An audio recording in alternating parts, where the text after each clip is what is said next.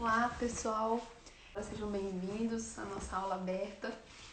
Eu estou muito feliz de estar aqui hoje, apesar das minhas limitações, é, mas eu quero compartilhar algo muito especial é, com você. Né? Esse conteúdo é um conteúdo que a gente tem então na nossa escola. É, é um conteúdo que a gente assim desenvolveu com muito carinho e eu espero que seja bênção na tua vida, viu? É, na nossa escola a gente tem uma matéria chamada Reino e Colonização. Nessa matéria, nossa tarefa é tentar descobrir o que, que é verdade a respeito das coisas de acordo com a ótica da palavra de Deus, para que a gente possa viver de acordo com essa verdade.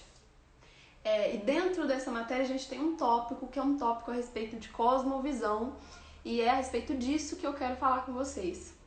É, eu acho que nunca teve um momento assim tão oportuno é, para a gente poder falar a respeito de cosmovisão porque as pessoas elas têm se questionado muito a respeito das coisas, muito a respeito é, da, da realidade e, e, a cosmovisão ela vem para poder tentar trazer resposta né, para isso.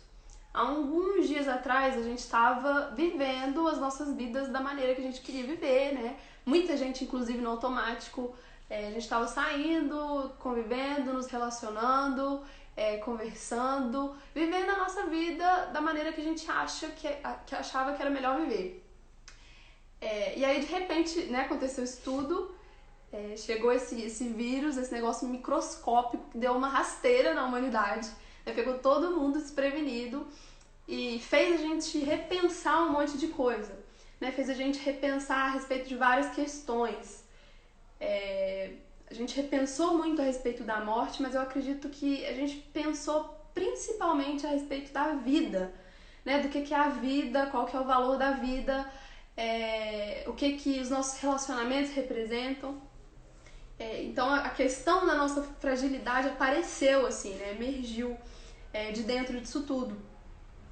É, essas coisas, né? Praga, peste, isso tudo era coisa que ficava assim, no nosso imaginário, né? A gente ficava é, só imaginando como que devia ser na, na Idade Média, né? Como que foi é, é, é, conviver no meio disso tudo, nesse cenário meio apocalíptico, né?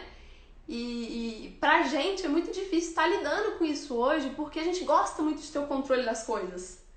É, o ser humano não sabe lidar muito bem com essa falta de controle.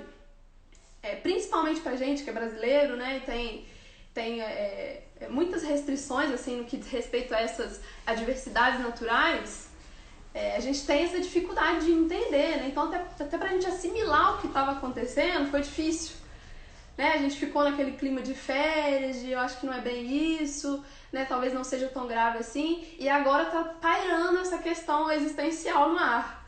Né? O que, que é a vida, é, para onde que a gente está indo, o que, que a gente deve fazer a partir daqui.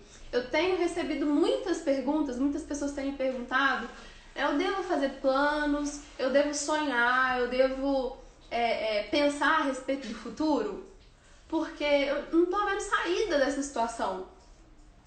E, e, a cosmovisão ela vem respondendo exatamente esse tipo de questão. Né? O que, que é a cosmovisão, então? Vou dar uma, uma, uma, uma resumida para vocês. A cosmovisão ela é o nosso sistema de crenças. Ela é um conjunto é, é, é, de, de verdades que a gente tem para nós mesmos e é uma lente com a qual a gente vai enxergar a realidade. É, cada pessoa do mundo tem uma cosmovisão, cada pessoa do mundo é, tem um compromisso, uma orientação do coração é, que elas vão usar para poder enxergar o, o, relacionamento com o cônjuge, o relacionamento com o amigo, o relacionamento com a família, é, elas vão usar para poder tentar entender o que, que é belo, o que, que é bom, o que, que não é. é. A cosmovisão é essa lente né, através da qual então a gente vai enxergar as coisas. Muitas vezes a gente acaba é, recebendo informações das outras pessoas e agregando aquilo dentro da gente é, sem nem saber quais são os pressupostos dessas pessoas. Então a gente tem muita coisa enraizada no nosso coração que a gente não sabe nem de onde veio né, a gente está no, no modus operandi ali. Então, às vezes eu trato o meu cônjuge de uma determinada maneira porque eu fui ensinado assim na minha cultura. Né? Na minha família, na minha casa, eu fui ensinado dessa maneira. E o que a gente tem que entender é que a Bíblia é cheia desses pressupostos. Né? Então a Bíblia ela vai ser é, o melhor método para a gente poder enxergar a realidade. A nossa falha é, como igreja nos últimos tempos, eu acredito que tem sido principalmente essa. É, é, essa, essa, essa importância né, que a gente tem deixado de lado. A importância de enxergar o cristianismo, enxergar o evangelho como um modo de vida, como um modelo sistêmico que as coisas podem operar a partir disso, as coisas podem funcionar a partir disso. Né? O cristianismo ele é uma compreensão global acerca de tudo. O evangelho ele vem para poder trazer é, é, é, esse senso né, de realidade para gente. Então o que acontece é que uh, uh, o fundamento do evangelho ele não é só soteriológico. Né? O que, que é a soteriologia? É a doutrina que estuda a respeito da salvação. O, o evangelho ele não dá um ponto final nisso. É, é, o evangelho ele é cosmológico. O que, isso quer dizer? Isso quer dizer que toda a realidade, tudo aquilo que existe, todos os reinos visíveis ou invisíveis, todos eles podem ser é, compreendidos a partir da luz do Evangelho. É, é, muito sério a gente entender isso, porque por anos, como igreja, a gente acreditou que o Evangelho ele veio, né, Jesus veio, é, morreu, entregou a sua vida numa cruz para que a gente fosse para o céu. O que não é mentira, né? Isso é uma verdade, é uma verdade maravilhosa, isso é algo muito bom. Mas a salvação ela não é um ponto final. A salvação não é um fim em si mesma. A salvação é um começo, ela é um start. Né? Ela, ela vai abrir uma possibilidade é, nova da gente ser humano no mundo e pro mundo. É, a salvação ela vem então abrindo essa janela pra gente. Né? Então, quando a gente começa a entender essas questões, a gente não pode resumir o nosso evangelho só lá em João 3,16. É, a gente tem que entender que existe toda uma compreensão global a respeito é, da nossa vida, a respeito das coisas que existem, e, e isso precisa partir da palavra de Deus. É, nós estamos bem familiarizados com a graça salvadora. A graça salvadora é o poder é, pelo qual Deus vai resgatar, desculpa, as pessoas mortas nos seus pecados, nas suas transgressões, é, para uma nova vida. Então, como agentes dessa graça é, salvadora, a gente precisa de evangelizar, a gente precisa é, de levar a palavra de Deus aos perdidos, a gente precisa de sair por aí levando as boas novas né, daquilo que Jesus fez. Mas a gente está pouco familiarizado com a questão da graça comum. A graça comum é o poder pelo qual Deus ele vai sustentar toda a sua criação. E como agentes dessa graça comum, a gente precisa se posicionar né, para poder cooperar é, é, nessa renovação, para poder cooperar nesse processo de redenção. nós precisamos então é, de oração, nós precisamos de estudo da Bíblia, é, de adoração, das disciplinas espirituais, de ter comunhão, de exercer o nosso testemunho. Mas a gente não pode esquecer ao longo desse processo que, que existe um mundo né, que carece de uma visão, de uma, de uma realidade concisa a respeito das coisas. Né? A gente precisa de lembrar que existe uma, uma guerra é, cultural, né? um conflito de crenças acontecendo lá fora. É, é, esse, esse é o grande desafio da igreja hoje em dia, é entender essa questão dessa guerra cultural, né? desse sistema de crenças que está sempre entrando em conflito. Né? Então a gente não pode ignorar a nossa responsabilidade como igreja. É, abandonar essa guerra agora, nesse momento, é, é, a gente desertar assim, no momento em que a igreja tem avançado demais. Né? No momento em que as pessoas elas estão sedentas assim é, é, é, por um, um, uma ordem de sentido da vida, né? As pessoas estão sedentas por ordem, as pessoas estão sedentas por significado. Então, esse é o momento da gente trazer respostas né, para as pessoas. Esse é o momento da gente se posicionar como é, imagem e semelhança de Deus na terra para poder refletir o céu aqui. Porque, é, em todo caso, de duas coisas a gente tem feito pelo menos uma. Né? Eu tenho visto muito isso nesse tempo. Ou a gente tem é, cooperado na redenção do mundo e sido agente de transformação, e sido bênção nesse mundo, ou a gente tem é, é, cooperado com o avanço do reino das trevas. Ou você tem é, trazido o reino dos céus para cá, ou você tem cooperado para o avanço de Satanás. Né? Você escolhe um desses lados.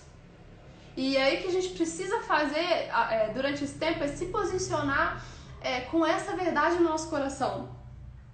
É... o, o cristianismo genuíno, ele é muito mais do que o relacionamento com Jesus. Né? O cristianismo genuíno, ele é uma forma de ver, de compreender toda a realidade. Então nós somos ordenados a pregar as boas novas, né? a trazer todas as coisas à submissão da ordem de Deus é, defendendo e vivendo a verdade de Deus nas condições históricas e culturais únicas né, da nossa era. O mundo ele não é dividido tanto pelos limites geográficos dele, mas sobretudo é, é, pelos limites que existem nas tradições, né, nas tradições religiosas, nas tradições culturais, é, naquilo que está nas crenças mais profundas ali de dentro do ser humano. Ou seja, cosmovisões. Né? O mundo é dividido por cosmovisões. E a gente vai ver a Bíblia falando muito a respeito disso. Lá em 2 Coríntios. 2 Coríntios, no capítulo 10.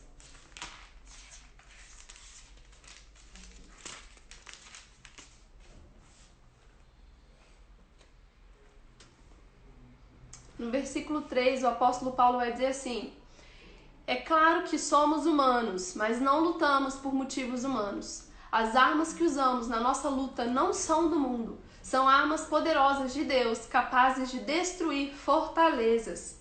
E assim destruímos ideias falsas e também todo o orgulho humano que não deixa que as pessoas conheçam a Deus. Dominamos todo o pensamento humano e fazemos com que ele obedeça a Cristo. Então, o evangelho ele tem muito esse processo é, lá em Colossenses, no capítulo 1, se eu não me engano, no versículo 13, o apóstolo Paulo vai dizer é, que Deus nos resgatou do império das trevas, ele nos transferiu, nos transportou para o reino do Filho do seu amor.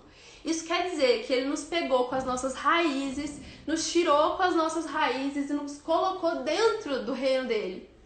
É a cosmovisão, ela não é uma coisa que assim, né, faz um download. Você tá salvo, né? Você aceitou Jesus como seu Senhor, seu Salvador, e aí Deus pega um pendrive e descarrega na tua cabeça. Não é assim. É, o que acontece é que a Bíblia, a palavra de Deus vai dizer que a gente precisa então de começar um processo de renovação de mente.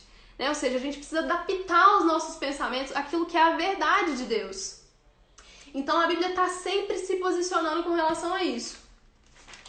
É, lá em Atos, no capítulo 26, Lucas vai contar, vai falar um pouco a respeito da experiência de conversão do apóstolo Paulo. E, e ele vai dizer que quando Deus chama Paulo, ele diz para ele assim: Eu te chamo para que você vá aos gentios e você abra os olhos deles e faça com que eles sejam resgatados das trevas. Então tem um processo, né? Um processo de primeiro abrir os olhos, primeiro é, é, mudar a lente, mudar a ótica.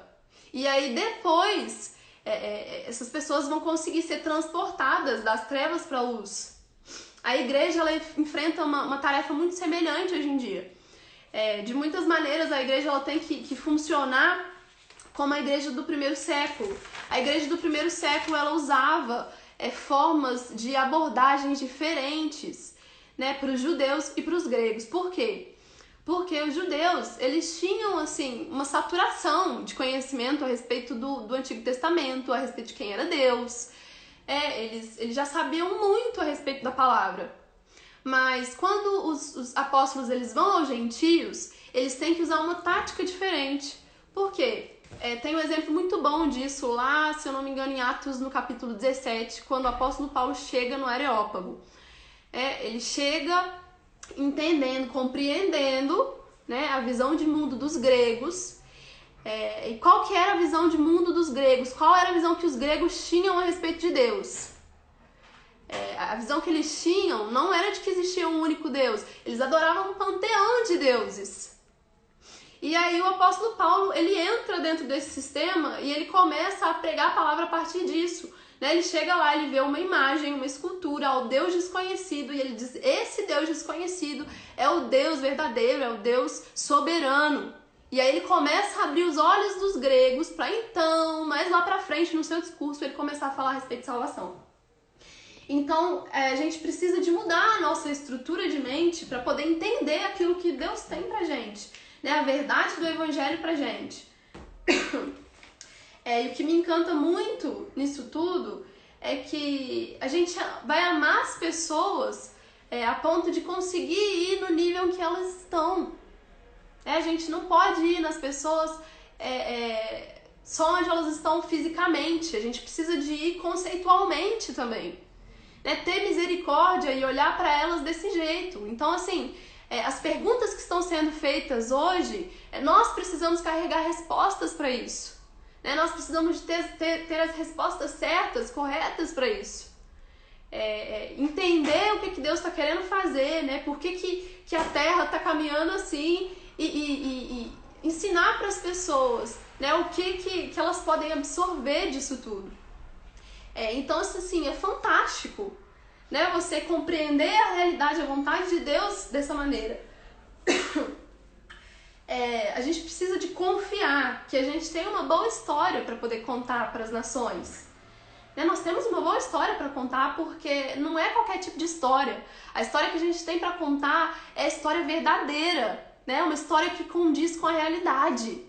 É, nos tempos em que a gente está vivendo hoje de, de relativismo, é muito importante a gente dizer isso. Né? Essa história é uma história é, de Cristo, é uma história de amor pela humanidade e é uma história que é capaz de transformar o mundo. É, esse livro, a Bíblia, esse livro aqui, ele é capaz é, de mudar vidas individualmente, mas ele também é capaz de, de transformar nações, ele é capaz de resgatar comunidades da pobreza. Esse livro é capaz de, de, de, de impactar pessoas de uma maneira tremenda. E a gente tem que entender isso. é, nós, nós vamos olhar para a cosmovisão cristã é, com muita paciência. Hoje eu ia separar né, todos os tipos de cosmovisão para a gente poder ver, mas eu acho que a gente ia ficar com conteúdo muito denso. Né? Então eu quero que a gente olhe hoje apenas para a cosmovisão, cosmovisão cristã e a gente é, parta do princípio de que existem quatro pilares essenciais para que a gente possa entender ela. Né? Quais são esses quatro pilares? Criação, queda, redenção e consumação. Se alguém te perguntar assim, olha, no que, que consiste a Bíblia, no que, que consiste o Evangelho, a vontade de Deus, você tem que se lembrar dessas quatro palavras. É criação, queda, redenção e consumação. Essa é a largura da nossa história. É, é, é como a gente entende né, a, a linha do tempo do propósito divino para nós. E é assim que a gente começa a ver a nossa cosmovisão. Então vamos lá. É, a gente começa a partir da narrativa da criação. É, a gente crê que Deus falou e tudo veio a existir do nada. Por quê? Porque tudo que Deus fala, Ele cria. É, em Gênesis 1, é, isso fica muito claro. É, o que, que isso quer dizer? Isso quer dizer que todas as coisas que existem só podem encontrar um propósito, um sentido, se for em Deus. É, a implicação disso tudo é que todo assunto que a gente investiga, tudo aquilo que a gente estuda, é, desde, sei lá, ética, economia, ecologia, artes, tudo isso é, é só pode é, ter, ter uma verdade concreta se for colocado ao lado de Deus, né? se for apresentado diante do Senhor. Por quê? Porque foi Deus que criou isso. Deus criou o mundo natural e as leis naturais. Deus criou nosso, o nosso corpo. Deus criou as leis morais que nos regem, que nos mantêm saudáveis. Então, todas essas coisas só vão fazer sentido se comparadas a Ele. Lá em João, no, no capítulo 1, Evangelho de João, capítulo 1, Jesus ele é chamado de Logos. É, logos em grego quer dizer ideia, palavra. Então, tudo que foi criado, foi criado a partir dele. Lá em Colossenses, no capítulo 1, no versículo é, 16, o apóstolo Paulo ele desenvolve isso melhor. Ele diz assim: Porque nele foram criadas todas as coisas que há nos céus e na terra, visíveis e invisíveis. Tudo foi criado por ele e para ele. E ele é antes de todas as coisas, e todas as coisas subsistem por ele. Então, o próprio Jesus é a palavra que Deus falou para poder criar o mundo. Jesus, ele é o caminho, ele é a verdade, ele é a vida, ele é o alfa e o ômega, ele é o começo e o fim. E, e, é o agente de toda a criação e todas as coisas vão se converter nele. É dessa maneira que a gente olha para a criação, é dessa maneira que a gente entende é, é, como tudo foi, foi formado. É, quando a gente olha para isso, a gente não pode realmente se contentar, né, de que o cristianismo ele está limitado a ser só um componente particular ali das nossas vidas. A gente está compelido a ver o cristianismo como essa verdade abrangente, como a raiz de tudo. É, e aí, assim, o que acontece depois a gente já sabe, né? A queda. E a partir da queda a gente vai ter então é morte espiritual, morte física entrando no mundo. É, além disso, a gente também vai ter o mal né, entrando no mundo, o mal é, moral, pecado, adultério, é, mentira, lascívia, o mal natural. Né? O que Adão fez foi, foi cósmico, né? afetou tudo, todas as coisas, inclusive a natureza. Então nós vamos ter desastres naturais, a gente vai ter é, é pandemias acontecendo, né? nós vamos ter a, a terra criando abrolhos. É, o mal institucional também começa a acontecer a partir disso né? Nós pensamos coisas erradas, o ser humano pensa coisas erradas e ele começa a trabalhar a partir disso para o mundo, ele começa a criar sociedades a partir disso. É quando a gente olha, por exemplo, é, para a escravidão, né? O que foi a escravidão? Quando a gente olha é, para o sistema de castas na Índia e, e, a gente começa a ver como que o ser humano é, vai enxergando a si mesmo e ao próximo, isso tudo é fruto da queda é, o Holocausto. É, é, o que acontece no Brasil, por exemplo, né, o feminicídio. O Brasil é o quinto país do mundo em feminicídio. É, é muito triste isso, porque nós somos um, um, um país extremamente cristão, composto é, em sua maioria por cristãos. Então a gente precisava de entender a realidade de uma forma diferente, a gente precisava de ver a mulher de uma forma diferente.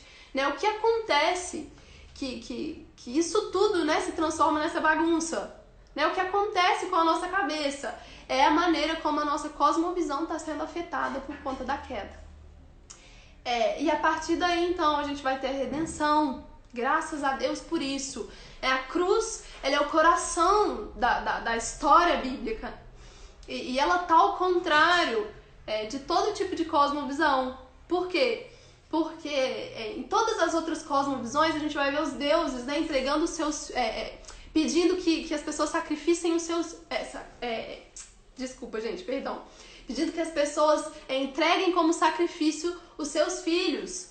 Né? Mas o nosso Deus, o nosso Deus soberano, o nosso Deus verdadeiro, ele, ele entrega o seu próprio filho à morte. Ele faz com que Jesus é, viva uma vida perfeita no nosso nome e ele vai fazer com que Jesus morra né, uma morte também em nosso nome.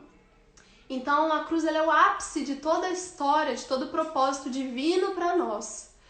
É, o que começou a acontecer né, há cerca de dois mil anos atrás, é, às seis horas da noite, né, naquela colina, naquele Gólgota, mudou, né, impactou a humanidade de uma forma né, que a gente precisava de entender que nós nunca mais seremos os mesmos. Né, nunca mais é, o mundo foi o mesmo a partir disso. É, foi o começo de uma nova história, foi o começo é, então de uma nova caminhada. É, lá em Colossenses, no capítulo 1, no versículo 20, diz assim: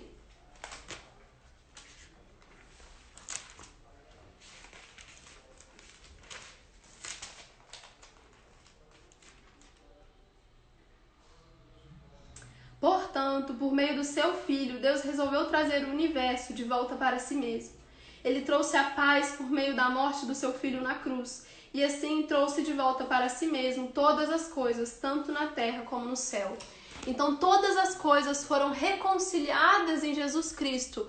É, nós temos todas as coisas, então, é, sendo pacificadas através do sangue de Jesus na cruz.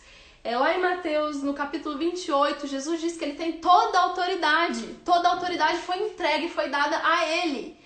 É, isso quer dizer que o diabo né, parou de existir, parou de agir na terra? Não. Mas isso quer dizer que ele está ilegal aqui. Que o diabo tem agido de uma maneira ilegal.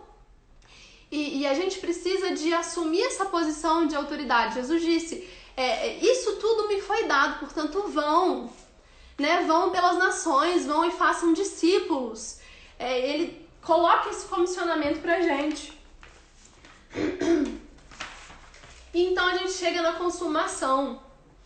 É, a consumação, assim, a gente tem uma ideia de que quando tudo ficar muito, muito ruim, né, suficientemente ruim, Jesus vai voltar. É, a consumação é, é bíblica é muito diferente disso. Né? Ela é usada para poder mudar a maneira como, como a gente pensa sobre o fim dos tempos. É, por quê? A gente sabe que que no processo de consumação, Jesus disse que haveriam, é, é, é, haveriam dores, Jesus disse que é, as coisas começariam a ficar mais apertadas. E aí o que a gente acha que a gente tem que fazer? Sentar e esperar. É uma ideia assim absolutamente errada a respeito de consumação. É, por quê? Porque lá em Abacuque, no capítulo 2, no versículo 14, diz que é, nos últimos dias toda a terra seria cheia do conhecimento da glória de Deus. É, em Lucas, no capítulo 19, os discípulos estão questionando Jesus a respeito disso. Né? Eles dizem: Jesus, o reino de Deus é para agora, né? o que, que o Senhor tem para agora, né? o que, que vai acontecer. E aí Jesus responde os seus discípulos contando a parábola das dez minas. Né? E ele diz que um, um homem muito nobre ele viajou e ele saiu da sua terra para que fosse coroado rei. É, só que antes dele sair, ele distribuiu entre os seus servos dez minas e ele disse: é, é, frutificai com isso, ocupai, né? Se ocupem com isso até que eu venha, até que eu retorne. É o que, que Jesus está querendo dizer. Eu vou estar trabalhando e vocês precisam estar trabalhando também né? Se ocupem até que eu venha, negociem com isso até que eu venha, até que eu volte. Essa é uma verdade assim maravilhosa a respeito das escrituras. Por quê? Porque nós somos o corpo de Cristo nessa terra. Né? Nós estamos como representantes dele aqui enquanto ele não volta. E se ele está trabalhando, a gente precisa de trabalhar também. Né? Se Jesus está fazendo algo, a gente precisa de estar tá fazendo também. É, o corpo de Cristo está vivo e está andando sobre essa terra. Então, que tipo de impacto que a gente quer causar? Né? A gente tem que mudar essa, essa visão dicotômica que a gente tem das coisas, né? de que o secular tá sempre brigando com o espiritual. É, ai, Jesus não vai, não vai é, é, é, ligar se eu ficar sentado aqui na minha agora. Né? Tá tudo bem, tá tudo certo, porque ele tá voltando mesmo, então tá ok se eu não me posicionar. É, e muito pelo contrário, ele nos deu um trabalho, né? Ele disse: discipulem as nações. E quando a gente não discipula as nações, as nações vão nos discipular. Então a igreja precisa se posicionar durante esse tempo. Lá em Mateus, no capítulo 16.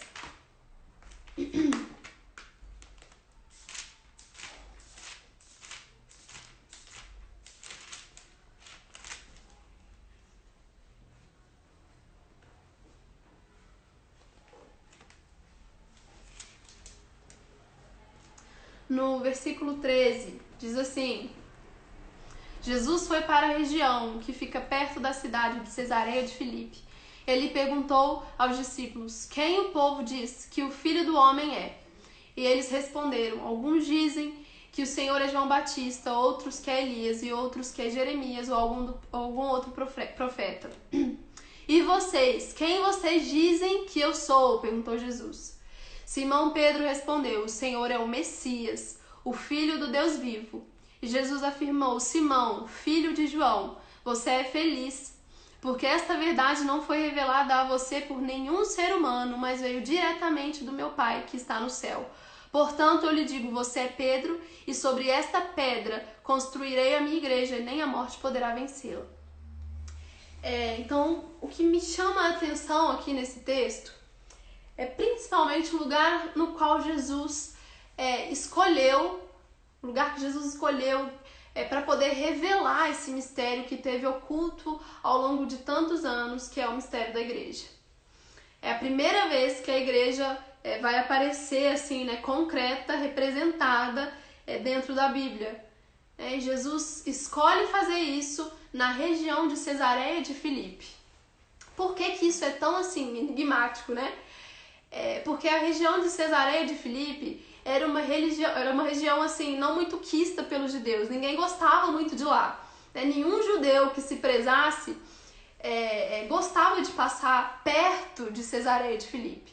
Por quê? Porque Cesareia de Filipe era um lugar assim é, muito badalado com relação às questões religiosas, é, é, no que diz respeito à idolatria, né, é, a sacrifícios.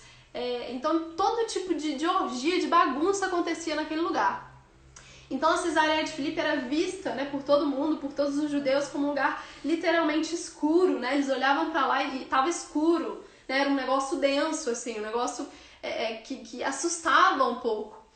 E, e dentro de Cesareia de Filipe tinha um lugar é, chamado Porta do Hades, né? uma gruta chamada Porta do Hades, ou seja, Porta do Inferno. Então, o que, Jesus está fazendo aqui com seus discípulos? Ele está transformando, transicionando uma cosmovisão. Né? Ele diz assim: é, Você é Pedro, e sobre esta pedra construirei a minha igreja, e nem a morte, nem as portas do inferno poderão vencê-la. Né? Então Jesus está dizendo: olha para isso tudo aqui, né? Tá vendo isso tudo que vocês consideram imundo? Tá vendo isso tudo que vocês consideram ruim? Né? Isso tudo aqui não prevalecerá contra a igreja. A igreja vai vencer triunfante sobre tudo isso. É, é, olha como isso é poderoso, né? É, isso empodera a gente como igreja para hoje. Né? Porque qual é a ideia que a gente tem a respeito da posição da igreja? a gente tem que ficar marginalizado, né, encolhido num cantinho, enquanto é, é, é, o diabo vai disseminando, né, espalhando o fogo dele pelo mundo. Mas o que Jesus está dizendo é justamente ao contrário. Ele está dizendo: vão né, e, e, e, falem a respeito daquilo que, que a igreja pode fazer, né, se posicionem. É, então é uma coisa assim muito, muito forte, muito poderosa. A gente não tem que temer os poderes das trevas. Né? Nós, como igreja, não podemos é, é, ficar presos num cativeiro cultural, com medo daquilo que está acontecendo lá fora. Nós somos chamados para poder é, nos levantarmos com força, com ousadia, com autoridade. É dentro das faculdades, é dentro das, da, da, da, da área de influência das artes, é, dentro das ciências. Nós fomos chamados para isso, né? Se tem pessoas aptas, capazes para poderem estar dentro desse lugar, somos nós como igreja. Né? Nós, é, entendendo as verdades a respeito de Deus, entendendo as verdades a respeito do mundo, é, podemos trazer graça, né, dignidade para tudo isso. Então a gente precisa parar de separar as coisas, né? Parar de colocar isso tudo dentro de uma caixinha e dizer não, é, é, isso aqui é o secular, isso daqui é o sagrado.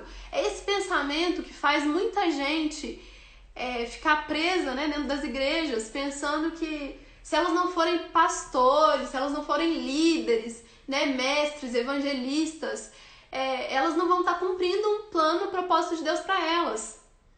Né? Isso está errado. Cerca de 20% do corpo de Cristo foi chamado para isso, para poder estar à frente é, ministerialmente de algo. E, e, e os outros 80%? Foram chamados para poder redimir o lugar onde eles estão posicionados, usando dessa autoridade aqui. É, então a gente precisa transformar a nossa cosmovisão para poder enxergar as coisas dessa maneira, né? enxergar com muito mais clareza. A janela, a janela de Deus é pro, pro mundo né? Deus, Deus estabeleceu uma parede ao longo da, da, da redenção e ele colocou uma janela para o mundo. Né? E essa janela se chama igreja. Nós somos, é, é, é, nós somos chamados para poder refletir a vontade de Deus para o mundo, né? para poder é, é, mostrar aquilo que Deus quer, né? aquilo que Deus quer para a família, aquilo que Deus quer para as instituições, é, para as faculdades, para a política. Né? Nós somos essa janela na qual o mundo pode enxergar o que é o reino de Deus lá atrás. Né? É, Jesus orou dizendo: Senhor, que seja feita a sua vontade é, aqui na terra como é no céu. Então, como que as pessoas vão enxergar o céu? Através de nós, através dessa janela chamada igreja. É, é assim que as pessoas vão enxergar o céu. É, todos nós somos chamados para poder participar é, é, dessa restauração da queda. Né? Então, por que, que as coisas estão acontecendo da maneira como estão acontecendo? Né? É, por que, que Deus permite isso tudo? É, por que, que essas coisas estão é, afligindo, afligindo tanto as nossas vidas, estão né? afetando tanto as nossas vidas? É, porque isso tudo é fruto da queda e nós, como igreja, fomos chamados para poder trazer verdade a respeito disso. Como? É, manifestando o caráter de Deus, manifestando o coração de Deus para as pessoas nesse momento. Então a gente não tem muita, muita certeza a respeito de nada, né? Acho que isso ficou muito claro é, ao longo desse tempo.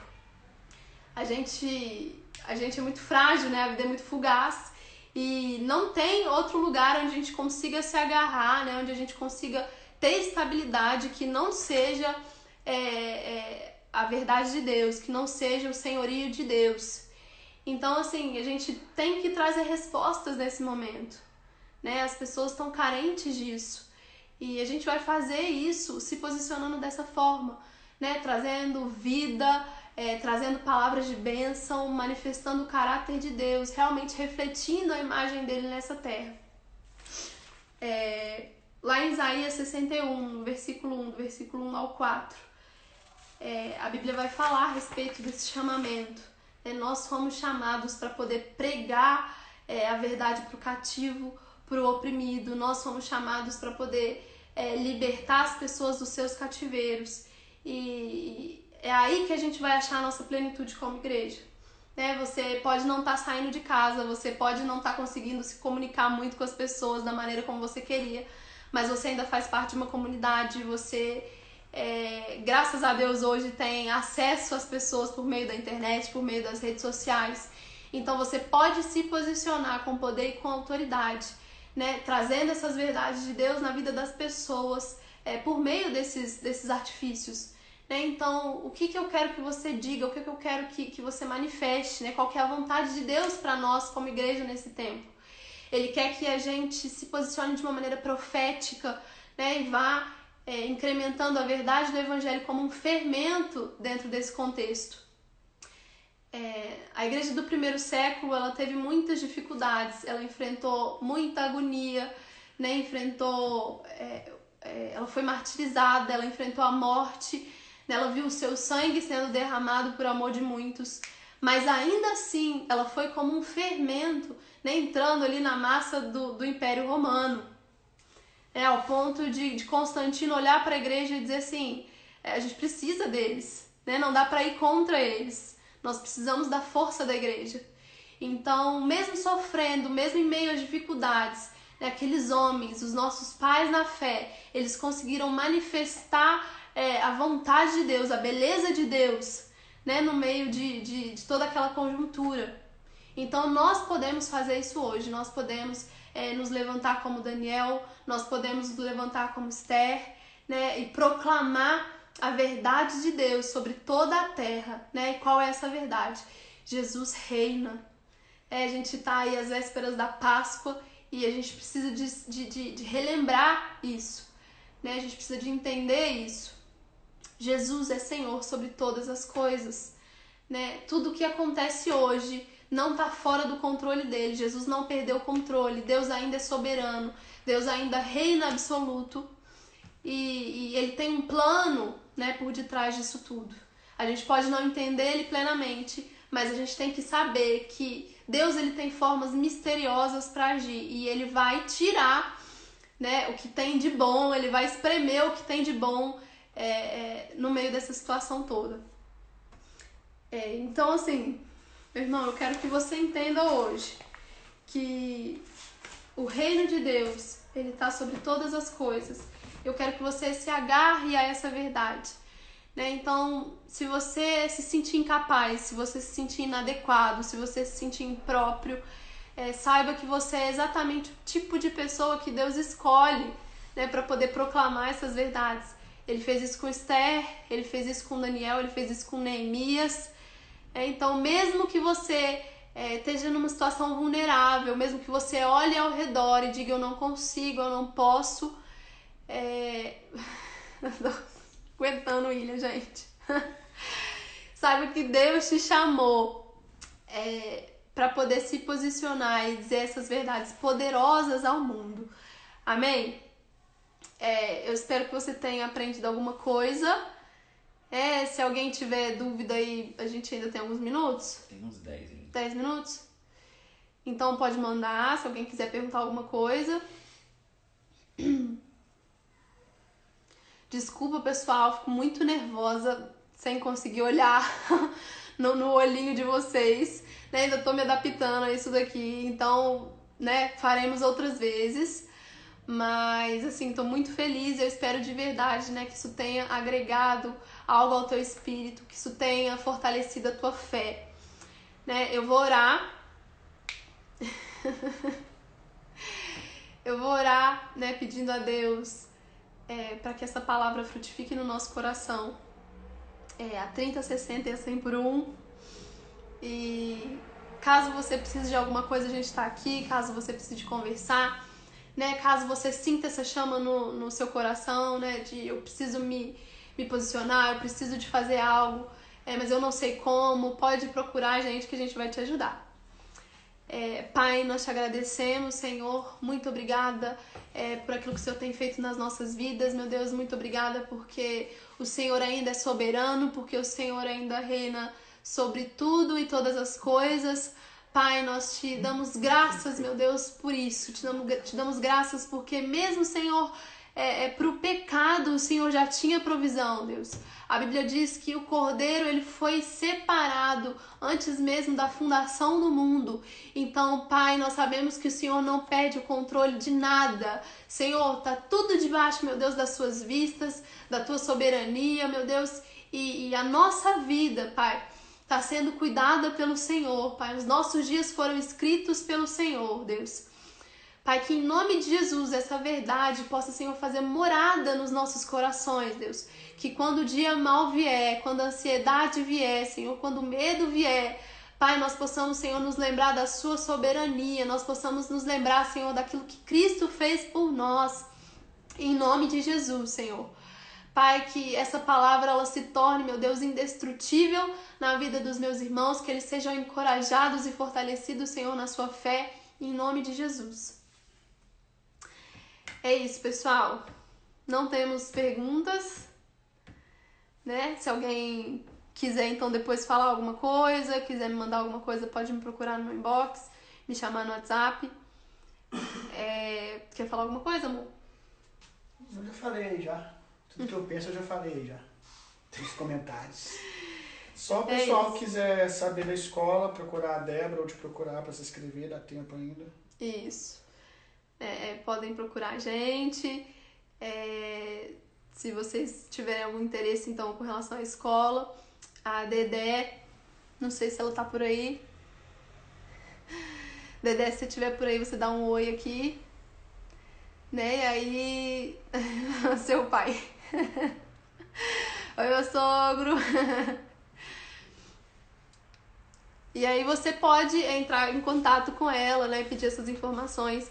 É, eu creio que em breve a gente vai estar junto, né? A gente vai estar podendo compartilhar dessas, dessas verdades aí pessoalmente. Muito obrigada, pessoal, é, por ficar aqui comigo. Eu agradeço de verdade, estou com muita saudade de vocês. É, e eu espero que vocês sejam abençoados e fortalecidos aí durante esse tempo. Beijo!